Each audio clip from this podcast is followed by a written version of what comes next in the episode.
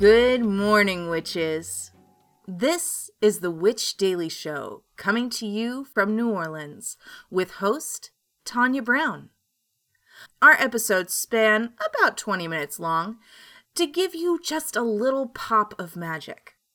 So, tune in, take a deep breath, and enjoy.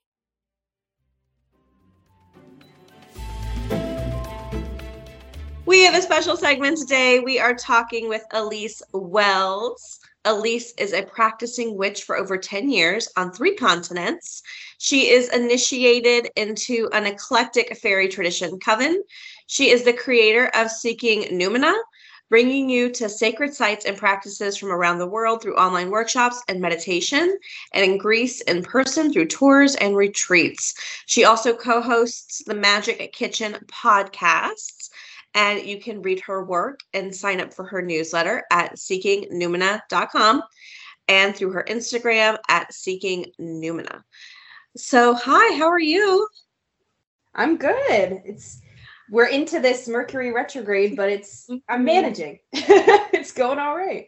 I'm not. This I normally not affected by the planets at all ever and I feel like this time was like, oh, let's take all of those times where you weren't affected and let's just make everything very difficult. Every day has been oh. a practice in like keeping my blood pressure under control. I'm just like, now's the time to learn how to just like, don't get stressed out. Don't let it affect you. Yeah, this is definitely a killer. Yeah. Well, and it's funny you say that because I felt I've had the same thoughts this week because it's this for some reason I need to look deeper into it. I'm not an astrologer by trade, but there must be something cosmically that's like pushing shadow work. Like there's been things I thought I moved past that I keep, you know, finding myself thinking about or feeling again. It's also my Saturn return as of Monday. I just turned 28, so I think that could be it too. Oh gosh, and like I'm in Aries, so uh we've had a very hard time and I'm burning bridges left and right. Like no regrets, matches in hand. I'm like, let's go. Let's just burn it all down.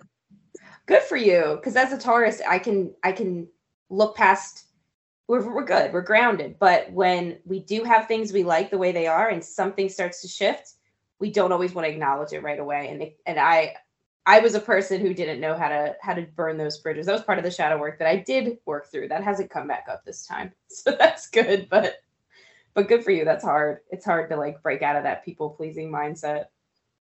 It really is.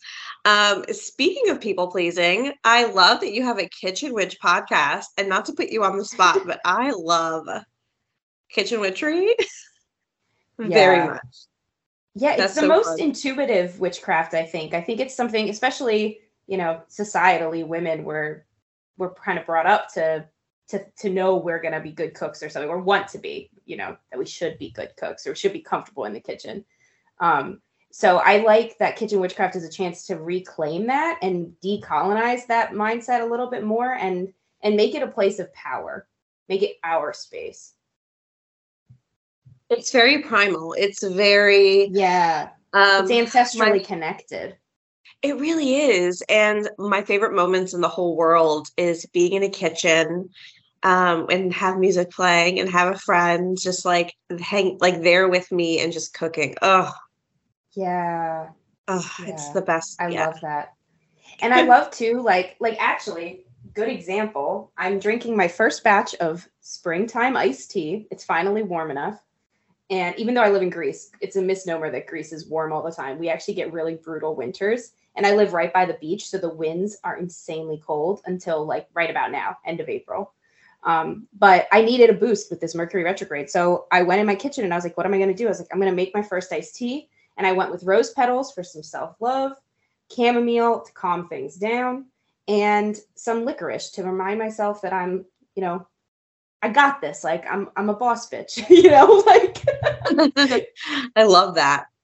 Um, so something we're talking about today, uh, which works with kind of what you do for a living is sacred spaces and um areas. And actually this is a good time maybe like two months ago you know we we read headlines on the show because it's a daily show so we do headlines and stuff like that and i came across this article and it was by national geographic so i'm going to tell you all the things about this article and you tell me what you think would be in the article so it was by national geographic and it was like paganism is on the rise um sacred oh i think i read this one and I was like, are you kidding? It was like, it's the spots you can go to connect paganism. And it was literally just like trying to sell tickets to events in like Salem, which, like, no offense yeah. to Salem, but like, that's not what I think of when I think of like connect to paganism with sacred sites. I'm thinking Stonehenge.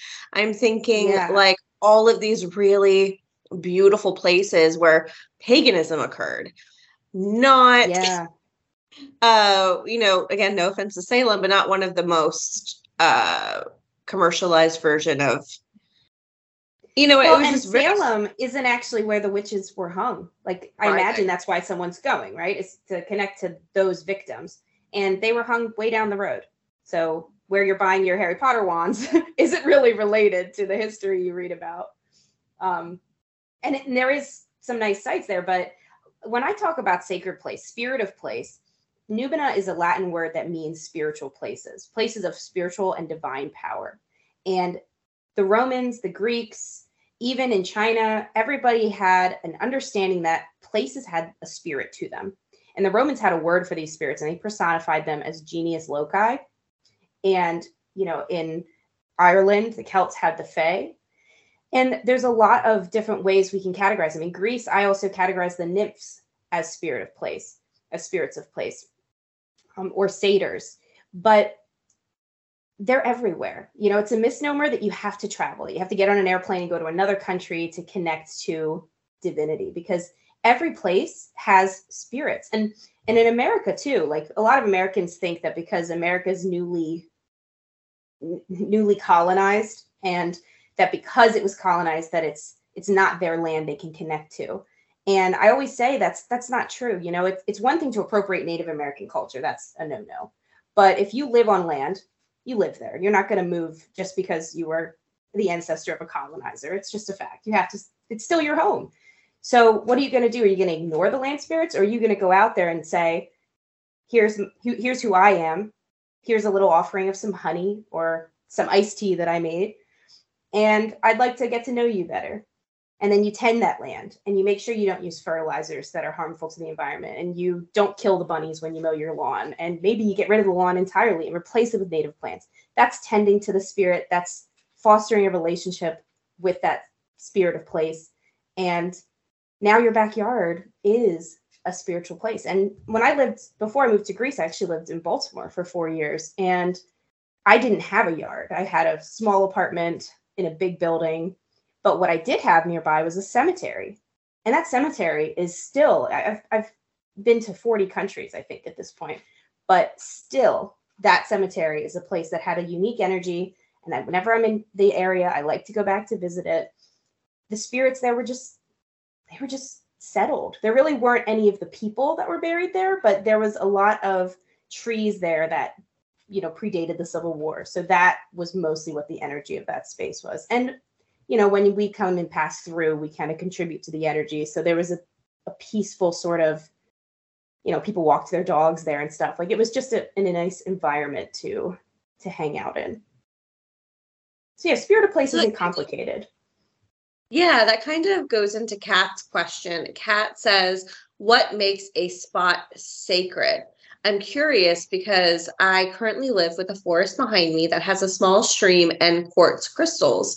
Much of the space does feel sacred. Yeah, I, I would say that is a sacred place. As witches, we always are looking for the liminal, for the in betweens. And streams are are that because they're moving water. That water doesn't stick around. It moves through that area, but it also purifies, it heals. And those quartz crystals, they're being blessed by that and they are being nurtured and fed and created by that stream creation of course is a primal element of what it means what it means to be a woman what it means to be a witch what it means to be human is to see death and life and the cycle of that and whenever I see running water, especially if it's in a forest and there's you've got all the elements there. You're going to have wind, you've got trees, you've got plants, you've got water. It's it's a place that knows itself. That's that's almost the definition I would give for a sacred place. It's something a place that knows itself. And when it opens itself up to you, some places are more open than others. When you offer yourself there, when you're vulnerable in that space, maybe you sit and meditate, maybe you bring a book and you read there, maybe you do some rituals outside in that space, you're going to contribute to that energy, but you're also going to you're going to get something in return from the energy that's already there. So sacred places, I would say, can be created in that way. Like we can foster them and, and improve them. We can also make them worse. Like, like battlefields, for example, people pilgrimage to those, whether they call it that or not. Like especially in the U.S., the Civil War sites. It's a really recent war. You know, we're talking less than 200 years. So there's a lot of recent pain and energy. And I think part of us, that's a sacred site too. You know, it's a place of great suffering, a place of memorial. So the energy of those sites was manufactured by the human actions that happen there, but but it's still a sacred place. So that's so that's actually something to ask about. Um you brought up something I never would have thought about, which is that people do pilgrimage to places of great destruction um, and I mean, we see that with like dark tourism, the people who go to where JFK was yeah. shot and stuff like that. But speaking about war grounds, like that's not something I ever um, knew because I just never really grew up around any big areas where there were that, you know, like war places people would go to. But what but like that's a thing, the like Civil War reenactments and stuff. So like what do you think is giving people that urge to go visit? Like what is what is creating that instinct to some people to go to like these places? I think whether you're a spiritually in tune person or not there's a part of our beings the part of us that's eternal whether we believe in reincarnation or not there's there's that you know they always say like when you put a body on a table a dead body like it weighs just that little bit less than it did when it was alive that part of us if nothing else, no matter what you believe, there's something of us that lasts longer than this body. And I think that part of us wants to be reconnected to the ultimate spiral, the cycle of life, you know, the creation and destruction, two sides of that coin. And I think, like with all negative things, death is one of them, of course, but also like bad memories, they're easier to call on. We can sometimes really get in our head with bad memories, but it's hard to get in our head with good memories and just be lost in the bubbly joy of remembering a good time. I think it's the same with places of suffering. I think that energy is more accessible to us, whether we're spiritually aware or not. And I think for those that are less spiritually aware, that darker energy, and I don't mean like darker in the like, you know, the goth sense, like like we all could agree like bats are not inherently evil. I mean like like people who like to go to Auschwitz regularly or people who like to go to battlefields or people that like to visit uh when you mentioned dark tours oh chernobyl i was thinking of chernobyl like i'm actually at a place now where i get so affected by that negative energy that i have to do a lot of shielding to prepare myself to go to that kind of place and it's not always worth it. I had a friend visit Auschwitz this past month and she invited me to come because it's not Poland isn't that far from Greece and sometimes there can be cheap flights. She said, "Why don't you fly over and meet me?" I was like, "I just don't I don't I don't know. I just am not I don't want to spend my energy on that, you know, but when I go to Amsterdam next month, I am going to go to the Anne Frank house because that's that's a different kind of energy that I'm I'm more open to experiencing. But yeah, I, I think people want to connect to you know, spirituality, capital S, which is life and death.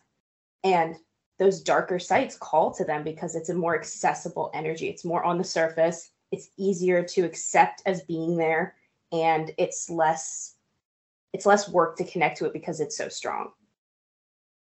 I definitely had one of those instances where I like, you know, fucked around and found out because I I am very much I'm very much a ghosty gal and I really um I've always been a little morbid, a little macabre, and so I've always felt very comfortable with those subjects. Um however, I had never been to maybe a place that really horrific things had happened, especially recently. And yeah. I was traveling and I had the opportunity and it was actually not even by choice, which ends up being a huge controversial thing. But like we were just brought to like a really bad place where really horrible things had occurred like not even 10 years ago 10 15 years ago and Ooh. but like i but like i knew what it was because I, I had seen this place on tv and i was like oh i know where we are and um i was like oh this is going to be really neat because like again, I'm a little, you know, gothy girl at heart, and I thought it was going to be interesting. Ooh, no, uh-uh. It, it there was a whole different vibe and feeling, and I had to leave. And um, I definitely thought I was, I thought I was a brave little girl, and I was not. I was so scared. Well, I th- no, I think that's a normal reaction. We actually looked at a house that I didn't know. I knew it was a good price, and I had a kind of red flag in my head about it, but before we moved to Greece, we were thinking about buying a house. So we looked at this home and I walked in and I was like, nope, sorry, just not interested. And I Googled it and a woman had smothered her baby in there three months prior. And that's why it was affordable. Because you and can I, feel that energy. Yeah. And, and it's and, very different. And I'm with you. Like I, I love ghosts. I one of the things that I I was one of my highlights of working with ghosts was um in 2015, I want to say, maybe maybe 2016, I went to Gettysburg Battlefield and I brought my pendulum and I went out into the woods and I connected with a ghost there who was this like younger boy and he was like 17, he said. And through a long conversation, I got out of him the numbers of of people in his unit, where he was from in Georgia. And when I got home, I Googled all of it and it was all completely true. And they had died in that den. They were ambushed by Union soldiers. So that was that was a good experience, but it was a tiring one. Like I think now I I would prepare more before going into that situation. Um, so you touched on vortexes, which is something, at least I think you did, that uh, which is something um, that I have never really thought about as like a liminal space, but like so clearly, you know. Um, and my home is very haunted, and it is my belief because it, you know there's a vortex here because the spirits who like I'll see one day, I know I won't see the next day. Like they always Ooh. feel very kind of temporary, like just for the day, and then they'll leave.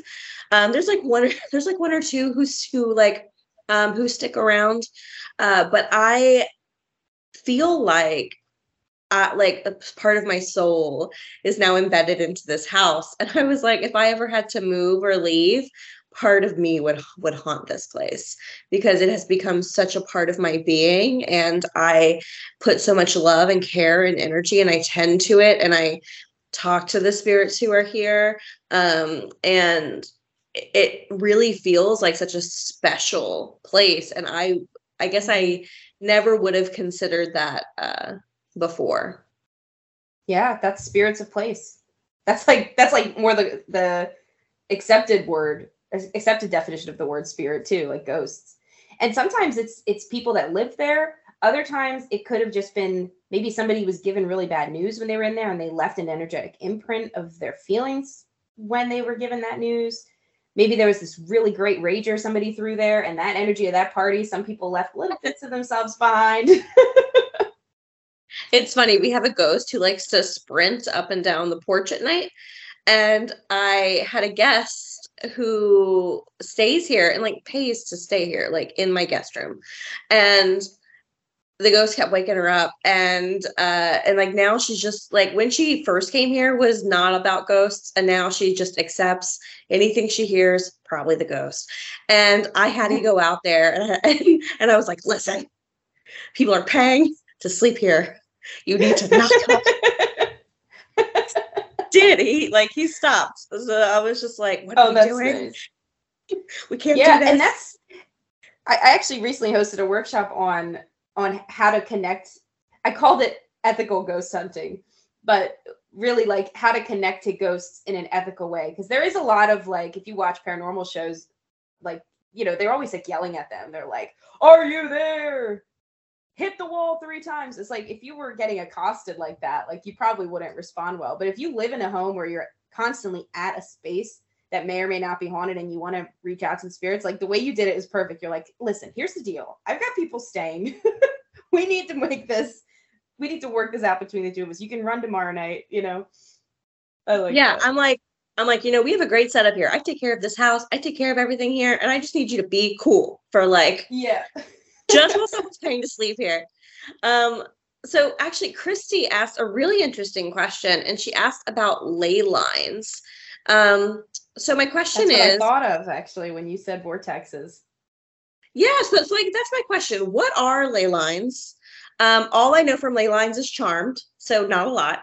So, what are ley lines and like, are they sacred spots? Like, what's all that about?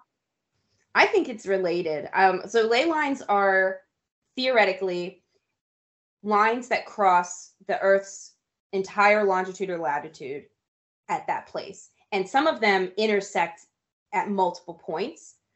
And there are places on the Earth that have supposedly have strong intersections of multiple ley lines. So New York City is one that supposedly has like some people say like up to 70 ley lines that intersected. So if you if you picture the globe and then you had a long yarn and you wrapped it around, some of those wraps would intersect more than others. Like New York would be a place where that supposedly overlaps a lot. I've also heard, heard New Orleans is one. And the idea of these ley lines is that they're essentially like spiritual currents and if you go to a place that is an intersection of them, it's going to have more power. So if there's lots of them intersecting, it's going to be super powerful, super like energetically charged. Um, people say you can find them by dowsing. There's different ways to dowse. You can dowse with pendulums. You can dowse with dowsing rods, which are like long metal, usually copper wires that like stick out straight, and they sometimes have like a little hooked end.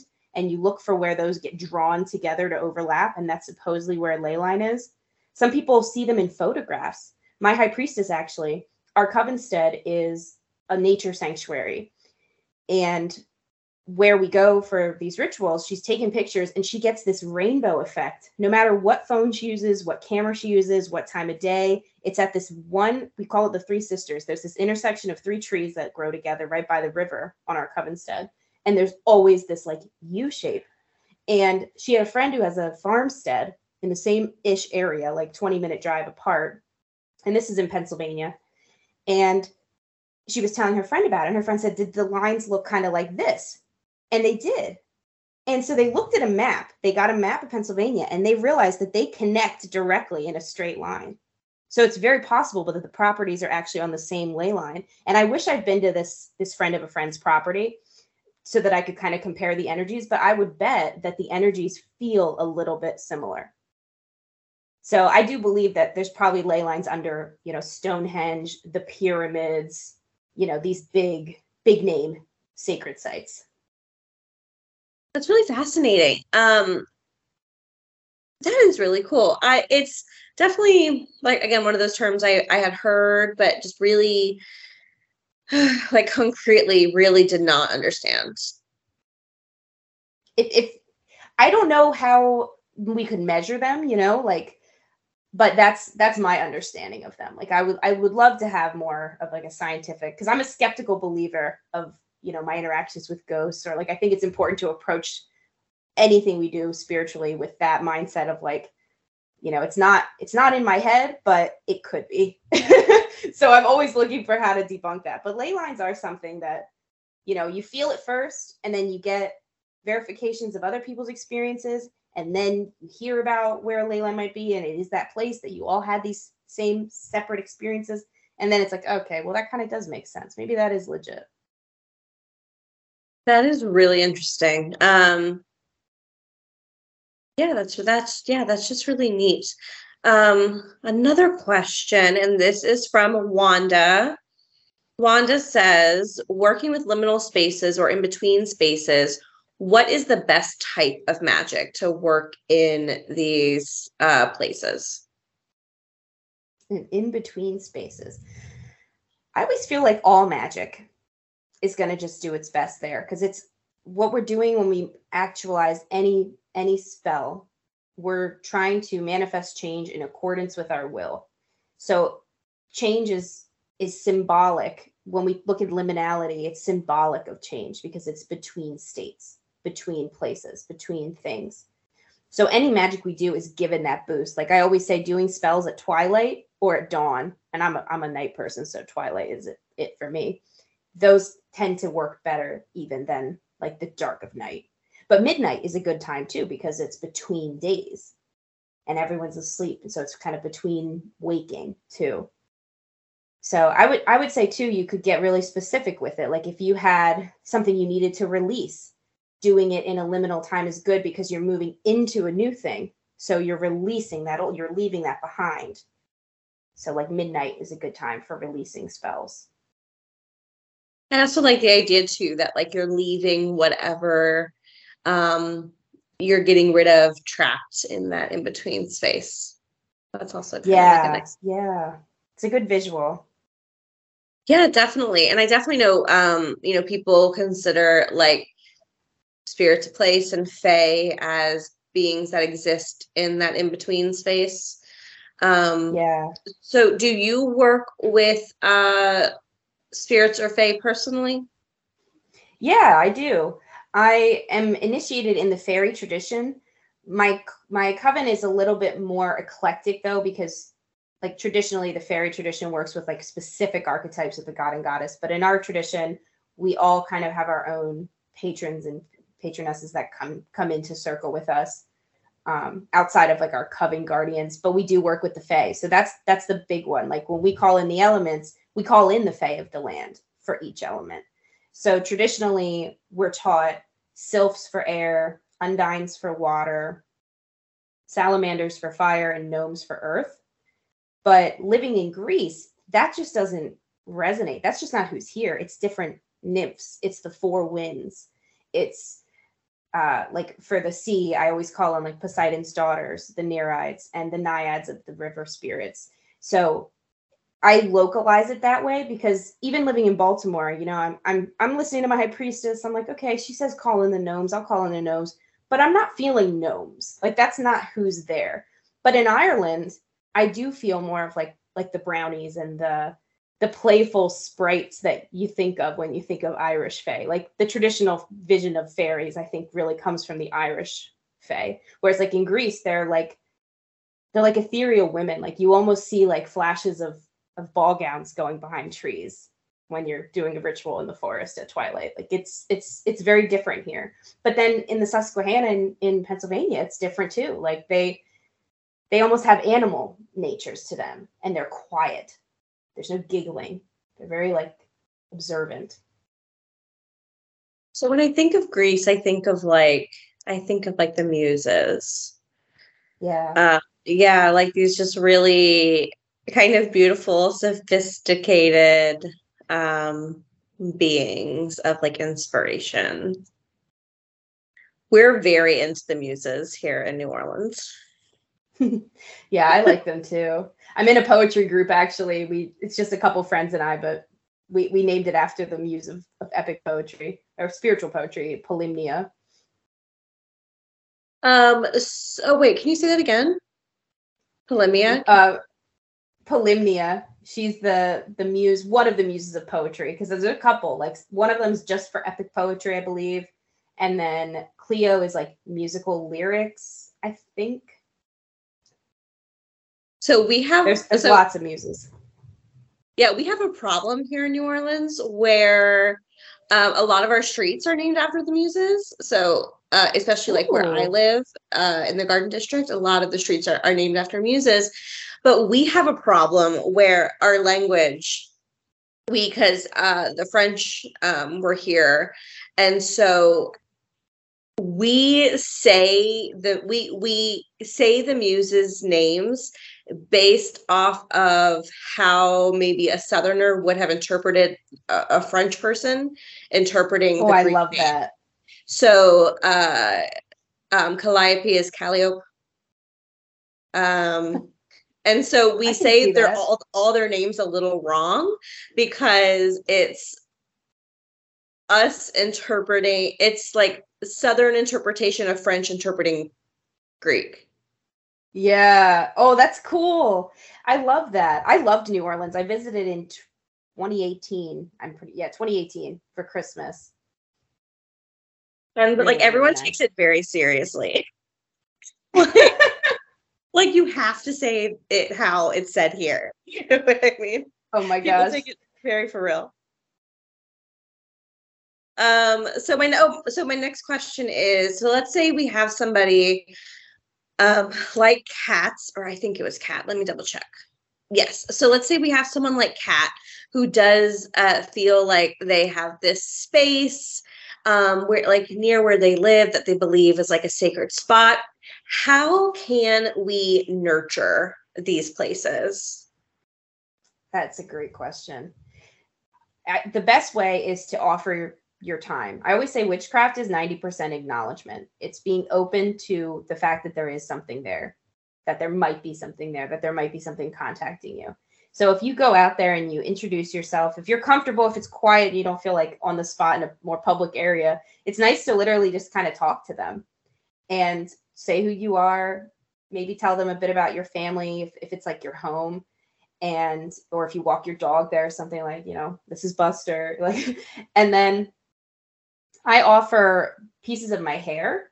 That's a big offering that i like to to give. Even if i'm just in a, a forest or something and i'm walking and i'm just enjoying myself i'm like thanks for welcoming me. I just give some of my hair because it's totally biodegradable. Birds can use it in their nests and it's a part of me that i'm leaving behind.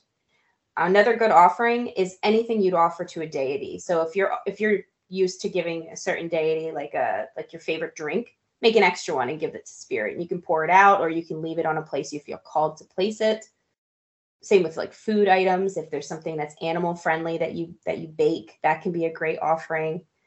Um, and then there was this can work too. Some some people say like it not every land spirit will enjoy this but i've found that most do.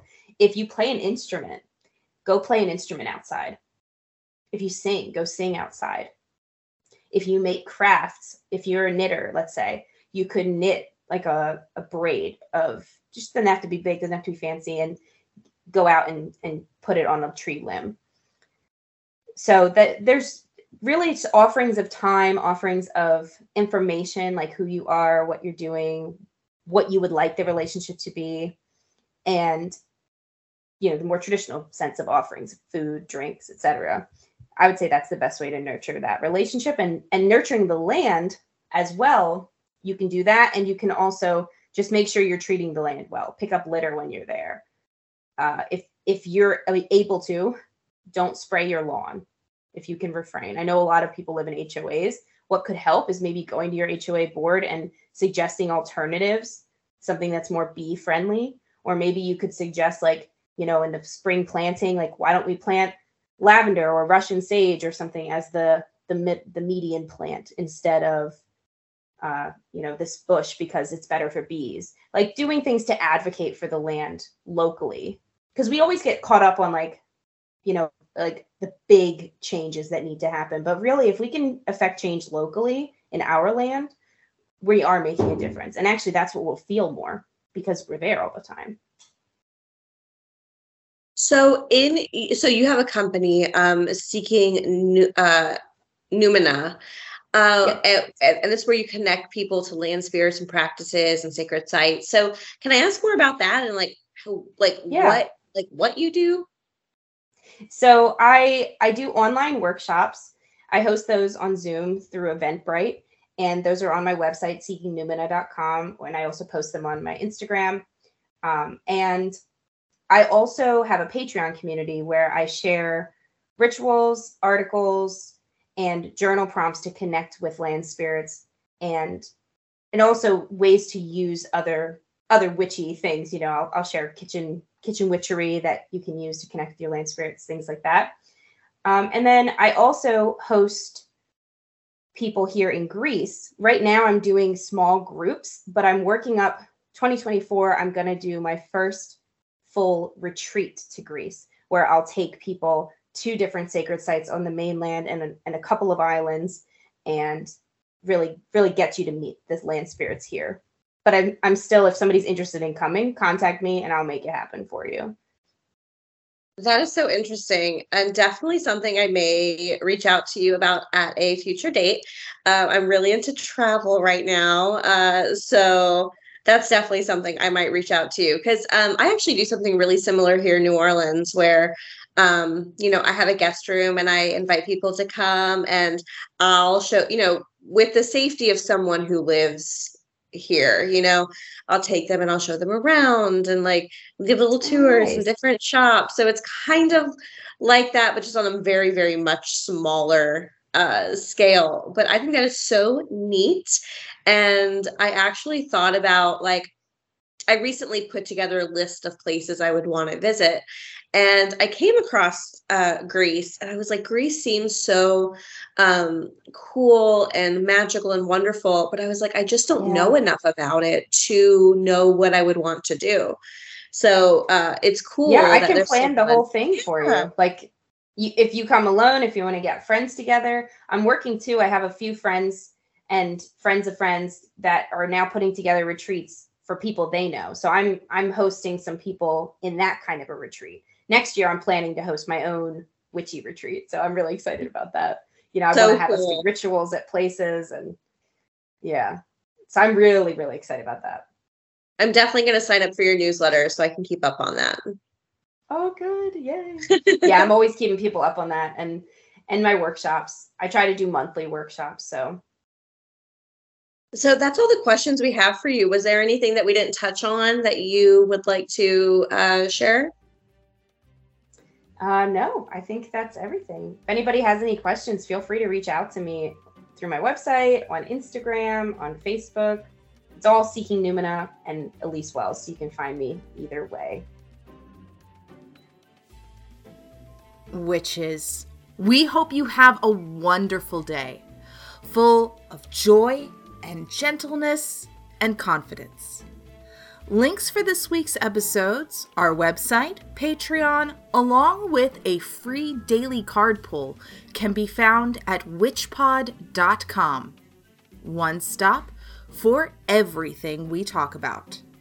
Now, take one more deep breath and have a great day.